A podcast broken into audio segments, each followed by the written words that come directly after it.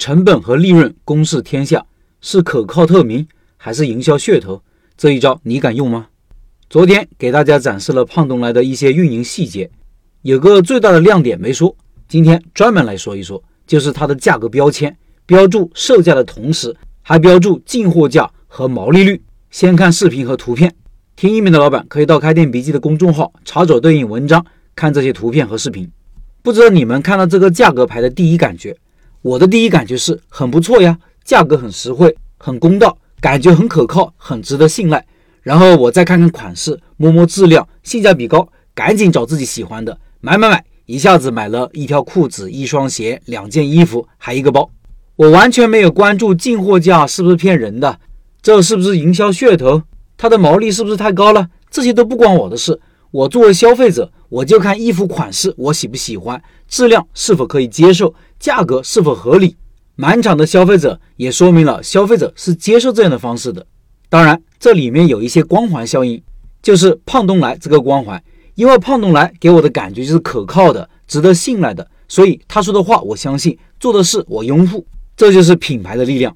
如果你到一个陌生城市，一个陌生品牌也看到这样的价格标签，你也许会有些许怀疑：买的没有卖的精，谁知道背后有没有猫腻呢？所以。今天我们来思考一个问题：这种方式值得推广和借鉴吗？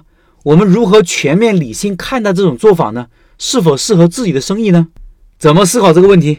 我们曾经讲过六顶思考帽的做法，今天借这个话题来演绎一下，你也可以套进你的生意里面全面思考。先简单复习一下六顶思考帽，它是一种思考问题的方式。六顶不同的帽子代表六种不同的思考方式。白帽是中立而客观的。红帽意味着情感、情绪、直觉和预感；黑帽思考问题的负面因素；黄帽讲优点，思考正面的因素；绿帽代表着创意和创新；蓝帽是理性的，代表思维过程的控制和组织。好，接下来我们先从白帽开始，我们要看一看一些什么样的公司或者店铺是在这样操作的，哪些品类或者产品适合这样的操作，不适合这样操作的原因是什么？这样操作的公司效果如何呢？顾客如何评价呢？自己的品类成本和毛利是多少呢？是确定的吗？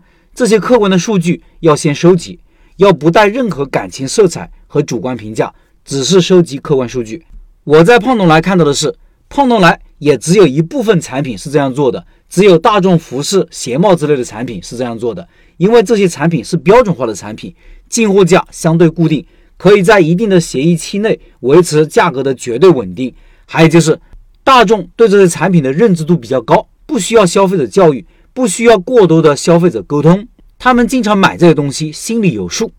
接下来戴红帽，你可以说出自己的感觉，凭直觉说出感觉，喜欢还是不喜欢，觉得靠谱还是不靠谱，顾客会喜欢吗？自己愿意这样做吗？会不会影响自己生意的稳定性呢？胖东来这样做成功，是不是跟他的长久运营有关系呢？甚至在当地的垄断地位有关呢？因为垄断地位就意味着有定价话语权。这里就说感觉，说直觉。然后我们戴黑帽，说缺点，说负面的东西，说可能带来的弊端。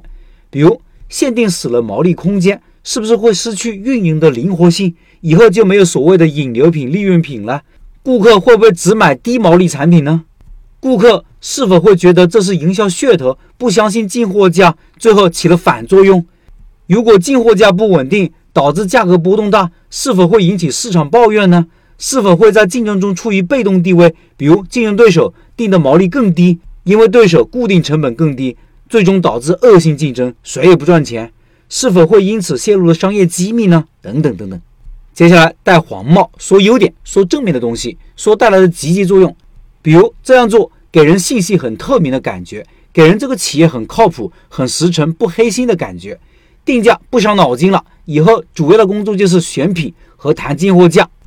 也许还可以通过这种方式来倒逼企业改革，不断的降低采购成本和运营成本。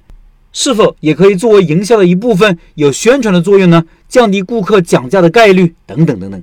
接下来戴绿帽，说创新，说创意，说更好、更新的做法。要问，除了标明成本和毛利，还有更好的做法吗？是否有改进的空间呢？是否还有其他的形式呢？老年顾客理解不了里面的成本毛利怎么办呢？顾客如果觉得百分之十的毛利也很高怎么办？是否可以标出行业平均毛利用以对比呢？最后戴蓝帽。讨论到这里，其实可以回到红帽那一步。之前是说感觉，后来经过理性的思考和讨论，感觉有没有变呢？有没有不对劲的地方呢？还有以上哪一步做的还不够，还需要更加深入探讨呢？蓝帽是一个统筹的过程，如果有好几个人一起探讨，蓝帽就相当于主持人的角色，让大家的探讨不乱套。怎么样？这样一轮理性探讨下来，或者理性思考下来，不知道你对于这种做法有没有更深入的思考？